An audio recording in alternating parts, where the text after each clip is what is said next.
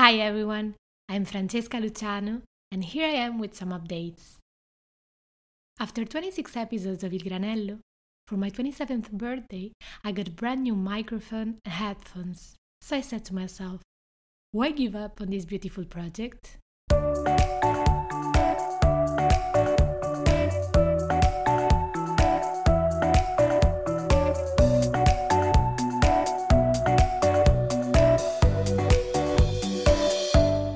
When I conceived Il Granello, back in April, the virus was still at a kind of an early stage, and everyone was at home, locked down, buying stocks of pasta and toilet paper. I had recently quit my job in hospitality as I thought it wasn't really online with my fashion and design studies or my real aspirations. After summer, Perhaps also thanks to the good advices of Il Granello's guests, I found a job as a communication officer for an important French enterprise highly engaged in the environment and sustainability. A position that almost unexpectedly perfectly matches my passions of being creative and with a positive impact on the world. Now we're in November, and lockdown has come back to give me a second opportunity to create and think out of the box.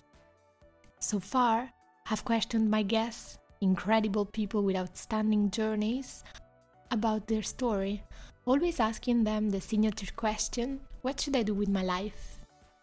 For sure, the answers have always been very helpful. Some of them came often, such as listen to your heart or follow your gut feelings.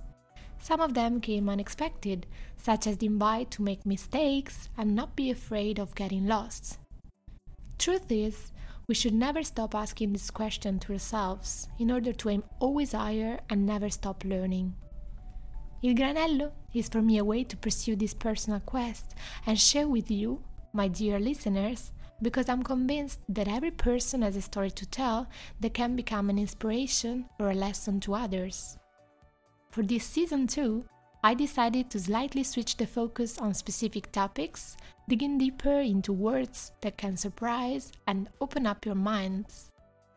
I hope you'll enjoy the new episodes of Il Granello and that they can be a good company for this winter 2020 that looks colder and longer than ever.